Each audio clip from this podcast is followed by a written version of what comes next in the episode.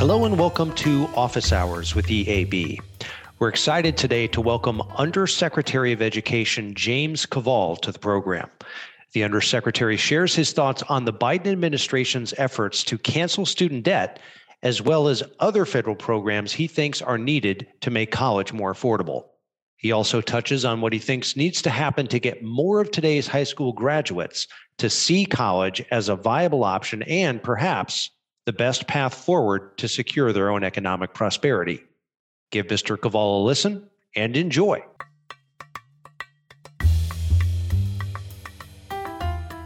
Hello and welcome to Office Hours with EAB. I'm Sally Amoruso, Chief Partner Officer for EAB, and we are incredibly fortunate today to have as our guest the Undersecretary of Education, James Kvaal. Hello, thank you for joining us, James. Thanks so much for having me. So perhaps we could start, James, with your path to this position and, and what actually engaged you about dedicating your life to education access and student success in particular. Well, you know, I started out uh, my career working in higher education student aid here at the Department of Education. Mm-hmm. And over time, I was interested in what uh, policy ideas happen and what ones don't. And I took a couple of jobs that were more at the intersection of politics and policy. I was um, policy director for President Obama's reelection campaign, and I uh, deputy po- domestic policy advisor in the uh, White House in President Obama's second term. And as I was thinking about what I wanted to do after government, it seemed to me that so many of our country's most important problems run through higher education. And President Obama talked a lot about income stagnation and the growth in income inequality as uh, the defining issue of his second term. And it just seemed to me that it is hard to understand how you could solve those problems unless we had a higher education system that was reliably open to everyone and help them graduate and achieve a better life. So, you know, I think the the questions that EAB is working on, uh, that the administration is working on with respect to higher education, are just uh, so so important for having the kind of country that we want to have. Well, clearly, we agree with you here at EAB. And perhaps for those outside of the Beltway, those lay people out there, you could explain exactly what responsibilities your current role comprises and how you approach your job of advising Secretary Cardona and President Biden. Yeah, well, it's a little bit of being a conductor, it's a little bit of mm-hmm. being a translator, and it's a little bit being a, a, a spokesperson, I guess. So I work with offices that do higher education policy, career and adult education policy. And then we have a very large office that runs the student aid programs run by Rich Cordray. And I set priorities and goals, and Rich has quite a bit of autonomy um, over the actual operation of those uh, programs. And, you know, I see my job, I have a very talented uh, team, starting with Rich, but we have a very deep, strong, experienced team. And so my my job is to try to set them up for success, help them understand what they're trying to accomplish and where necessary get guidance so that the work we're doing is consistent with the values and the uh, priorities of the president of the secretary and try and make sure that we smooth that all through i spend some time on the problems that arise uh, in disagreements in different divisions so a problem might have legislative component and a legal component and an operational component. So I try to help the different offices disentangle um, problems like that. And then, you know, I try to play my part in clarifying what the what the administration is accomplished, what we're trying to accomplish, and, and make sure people know all the good work that's happening here. So I am out speaking to university presidents quite a bit, and I think like almost every sector of American life these days, deep political divisions are having an impact on how universities are fulfilling their mission to students and their communities.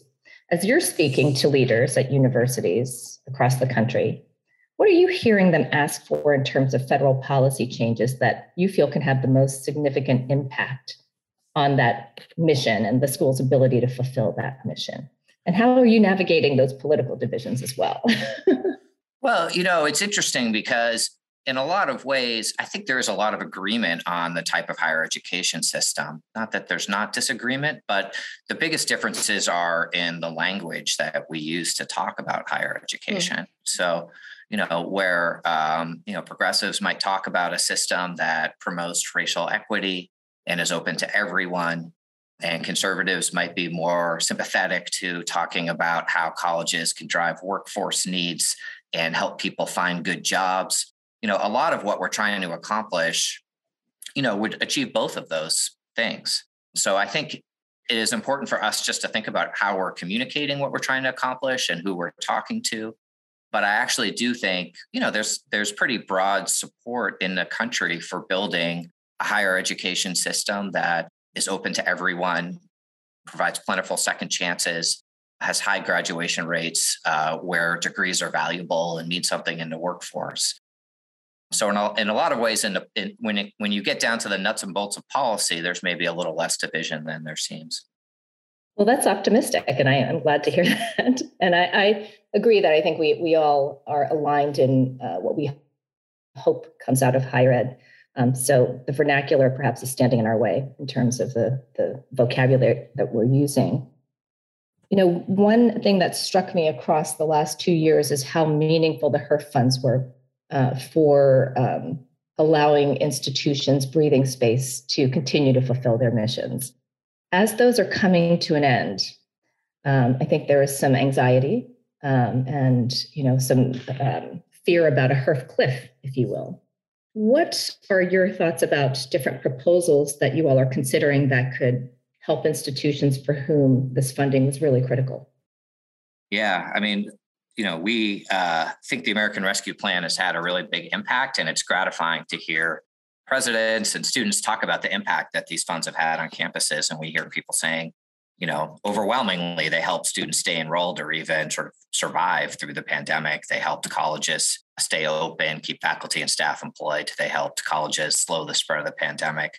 So I think it is important for us to make sure that policymakers know the value that these funds have. This is the first time um, that economic recovery legislation has included funding specifically for higher education.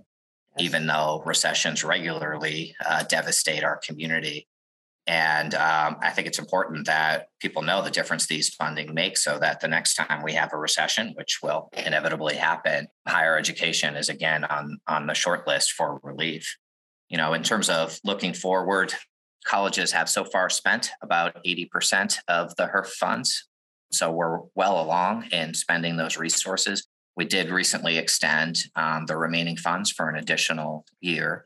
State budgets, you know, are overall in a relatively healthy space. The negative impact on the pandemic on state revenues was not as great as we feared. Uh, state rainy mm-hmm. day funds seem to be doing okay. But I would say there's a lot of unevenness. And, you know, I talked to some presidents who feel pretty comfortable with where their enrollments numbers are and some who are quite worried. So I think we need to really focus on, you know, reaching out to high school seniors and encouraging them to come back to college in the same rates or higher rates than they were before and and also think about how do we design our programs to reach adults who might be considering coming back to school. So you were mentioning the state governments, and I'd like to just uh, double click on that a little bit because your commitment to access really was uh, reflected in your um, support of federal subsidies um, to ensure that any student who wishes to attend a public university can do so, regardless of their ability to pay. And you referenced a new partnership between federal and state governments uh, to make that happen. How, how would you envision that kind of partnership working? Well, I'll tell you how the president's proposal works. And it's really inspired by a lot of the things that um, communities and states are doing around college promise programs. And we've seen the real impact that uh, free college programs can have on students' motivations and decision making. And after all, if a if a student is deciding whether or not to go to college, they don't want to know exactly what the Pell Grant number is. They want to know what college is going to cost them. So putting it in terms that they uh, that are clear um, and straightforward, you know, really can be much more effective in impacting decision making. Now, college finance um, is something that both the federal government and the states have a really important role in. And one thing that the President's Free College Plan would accomplish is to offer to states the opportunity to invest alongside them in accomplishing something that is really important rather than um, operating sort of in parallel as our programs do now. And the way that the president's proposal was structured, we would give states, you know, a certain dollar amount, something greater than the average revenue in, in tuition per student to every state uh, based on their enrollment and their enrollment of low income students. And in return, states would have to commit to waiving tuition at their community colleges. And, you know, that structure does not penalize states for having kept tuition low historically. In fact, there were a lot of states that would have some additional revenue that they could use to invest in student success initiatives or other things. So, you know, that way we think that structure would um, give states an incentive to invest more over time. And it also included some maintenance of effort requirements for four year public universities and some additional scholarship funding for public HBCUs and, and minority serving institutions. So we thought that was a pretty, and we still think that's a pretty good idea for how to restructure the um, partnership between the federal government and states. Um, so, in looking at the um, the federal student loan payment pause um, that uh, just was announced recently, I think there's some speculation about whether this will be followed by additional pauses or provide even more significant, or the federal government will provide even more significant relief. And certainly there are legislators that are pushing for that. What are your thoughts on the future of student loan relief and where that might go? And what methods are going to really allow for an affordable way for us to provide that, that relief? Well, we'll see what happens with the payment pause. And we are um, watching the course of the pandemic closely. We're watching the economy. And we're also studying options for broad based debt cancellation, and, and those decisions have yet to be made. I can tell you we're focused now on making sure that students who are already eligible for relief get those benefits. And one thing that we found when we got here is even when the federal government knew that a borrower was eligible for loan forgiveness, oftentimes those borrowers were not getting it. So, of course, public service loan forgiveness has gotten a lot of attention. When we got here, only 7,000 borrowers had gotten it in the history of the mm. program. We've now mm. identified 150,000. We had some 400,000 borrowers who we knew had total and permanent disabilities based upon the evaluations done by the Social Security Administration. We've now identified those loans for discharge. And of course, there were large numbers of borrowers who alleged they had been cheated by their colleges in many cases with very strong evidence. Just yesterday, we granted about 26,000 students who attended the Marinello Schools of Beauty. So we've now canceled the debts entirely for uh, 750,000 borrowers we also are working now on a new repayment plan that we think will be simpler and more affordable. So there's still some decisions to be made, but regardless of how those things play out, you know, we are accomplishing really meaningful relief for large numbers of students and we're putting in place things that, you know, we think will work better on a permanent basis, not just for current borrowers, but also for future students. Thank you. You know, on the, the other side of that process, uh, we're seeing states um, start to mandate high school graduates filing the FAFSA. And I think Texas was the, the most recent to, to mandate that, um, following a handful of other states. FAFSA is not an easy application, um, being the, the parent of a 20 and 22 year old and having recently gone through that. And, and I understand that it has been automated and simplified um, across the last decade. But what do you see the the federal um, government's role in simplifying that process so that underrepresented minorities and first gens are able to fulfill that obligation more easily? Well, Congress has done a lot of work uh, for us on this subject. Of course, it was a passion of uh, Senator Lamar Alexander. And so they have given us authority now to ask students whether they want us to use IRS data to pre populate mm-hmm. the FAFSA. and we can do that in a in a much simpler and more automated way. And also to remove from the FAFSA a bunch of the questions that IRS could not answer. And we had a bunch of questions like, did you earn any income from being a clergy member and stuff like that, that, you know, had, you know, no impact on the vast majority of um, students' Pell Grants. So um, those changes will go into place this fall. And I think for the vast majority of students, you will see a much smoother, easier process, also be more accurate FAFSAs. So I think the the work ahead of us now, one, I mean, there are some students where the process, you know, may not be designed if their if their parents have gotten divorced and right. changed filing status or recently or, or, or situations like that. It's also really important to work with states and with colleges to encourage them to, uh, to the greatest extent possible, use this new formula rather than adding supplemental forms, which could go back down the road of making the process more complicated again. But I think we are going to see some really substantial improvements, hopefully some reductions in bulk purchases of Advil, uh, maybe maybe just in time uh, for you, Sally. That's really welcome news. Thank you.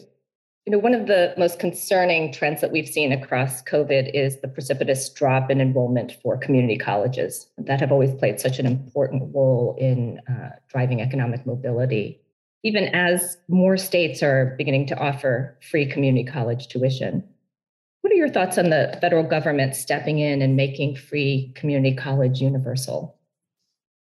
Well, I think that's a another reason why it's valuable now, even more so. And you know, the, in community colleges too, there's um, there's a ton of variation, but of course, you look at the national numbers, and they're very concerning. And I've, I've talked to presidents who are looking at 30% declines in enrollment so we need to take this very, very seriously. And one of the things that we've seen from studies of free community college programs is a substantial increase in enrollment. There were some fears that the additional students would not be as likely to persist. We're not seeing that. Students are succeeding at the same rates. There were some fears that the students would be drawn away from four year schools. You know, we haven't seen that by and large in, in Tennessee. Four year enrollment is up in Tennessee as well. So you know, we think there's a lot of value in making college more affordable, which has long been a primary lever to encourage more people to enroll. But there's also something really important about just sending the signal that, you know, by making it free, we're saying this is something that everybody should consider. It's something that our economy and our society demands now. And it can create a really positive momentum, uh, peer effect where people are considering college that maybe they wouldn't have before. So I think that is a big part of the solution. One of the biggest areas of focus for our work at EAB, as, as you know, is closing equity gaps in terms of both college access and completion rates. And certainly, the Biden administration has been very supportive of minority serving institutions. Many underrepresented minorities are still predominantly white institutions. And um, so the, we take a view that it really is a both and approach that is required. What are your thoughts about the federal government's role in encouraging and incentivizing schools to do more to close those equity gaps? Yeah, this is a big focus of the secretaries, and he talks a lot about how we need a, a higher education system that is built around inclusivity, not selectivity, around affordability, not wealth, around demonstrated outcomes, uh, not long held reputations. And you know, when you look at our system as a whole, you see low income students and students of color are more likely to go to colleges and universities that are underfunded and that have lower graduation rates. You know, I think the good news is a lot of people are making progress on this problem. And I know EAB plays a role in that. It's inspiring when you travel the country. And sort of 10 years ago or 15 years ago, we knew there were certain programs, some of them expensive, that uh, that could uh, help many more students graduate. Then we saw people doing it across a, a college or university, Georgia State. And now we see entire systems driving up graduation rates, Cal State, city colleges of Chicago. We see our national graduation rate improving. So I think there really is an important untold story uh, uh, how quickly we are improving and helping students from all backgrounds graduate. Now, uh, despite raising rising graduation rates across the board, there is still um, an equity concern, as you said. The gaps are somewhat stubborn, and I think we do need to focus on not just higher rates overall, but how do we close those gaps. For the administration, you know, one part is trying to make sure we're investing in those inclusive institutions. So we have made big investments so far in historically Black colleges and universities, other minority serving institutions, community colleges. We are seeking resources to help colleges invest in particular in the things that are proven to help more students graduate, that are guided by data. And again, I think part of it is cultural. Um, you know, we need the people that are leading institutions, not just presidents, but boards and state legislators and the other people who have a voice in the goals an institution sets to keep in mind that you know it's great to have institutions that are at the top of the US news rankings. It's great to have R1 universities but we also need places that serve their communities that are inclusive that reliably promote upward mobility. And there are a lot of different ways for colleges and universities to be excellent. So i think that cultural change is is as important as the policy levers here. Sure i agree with you. Um, and the equity gaps of course start even before they get to college right? So the the college going rates already show uh, gaps um, that's right what are your thoughts on the connection to the K through 12 system and, and efforts there that need to happen to to basically um, create solutions upstream that will flow through? Well, I think you know our system of higher education is tremendously diverse, and that is a real strength. We have lots of different kinds of colleges and universities. They offer really broad choices and different kinds of programs. And you know, the challenge is in helping young people. Uh, some of them don't have family members who went to college. Try to understand the scope um, of these offerings and put together um, the academics, the career, the financing, it can be a bit overwhelming. And so I think whatever we can do to try to focus on, you know, those um, break points, the secretary has proposed a new college and career pathway program that would invest in dual enrollment programs and work-based learning and additional advising those types of things that can give students exposure to what the next steps might be. Even if you know even if they end up earning college credit that doesn't transfer it doesn't advance them to their degree having that experience of being on a college campus and being able to visualize it and understand what it's about a little bit you know there's really strong evidence that that can help students take that next step before we go, I'd like to ask you just one final question about what we call the, the non consumption market, right? Those students that are, or potential students that are choosing not to seek post secondary education. Um, we recognize college may not be the right path for everyone, but earning a college degree is correlated with higher pay, greater job security, greater home ownership, and, and on and on. Why is this message getting lost? And how do we do a better job of helping those young people evaluate their options? Yeah, it's a good question. I mean, there are, um, of course, the pandemic plays a role in it. The very hot labor market plays a role, and um, those may be contributing factors in the short term. I don't think we can necessarily assume that things will just naturally go back to where they were in 2019. We see, for example, FAFSA applications are still down relative yes. to last year. So we have quite a bit of work to do there. You know, I think one factor is, um, you know, going to college is not always a reliable investment. Um, our national graduation rate is uh, 62%. There are a lot of people out there who have student loans and no degree. And so I, I think that they're, you know, for people out there trying to make this decision, they probably know someone in their uh, circle of friends or their extended family who is in a situation where they're struggling to repay a student loan and don't have much to show for it. So I do think we have some work to do in terms of rolling up our sleeves and trying to make the college investment as reliable as possible in terms of a, a of a vehicle for upward mobility. But I also do deeply believe that uh, there's few things that our country can do to promote living standards, higher living standards, and, and equitable opportunity than a college education. So I think we are on the right path, and and we need to make sure that the reason that uh, that we're all doing this work, that we're choosing to spend our careers this way, is consistent with the experiences our students have. James, thank you so much for joining us today. We really appreciate your insights and um, also your inspiration for bringing us together around a shared objective to, to help these students. Thanks Thank so you. much for having me, Sally.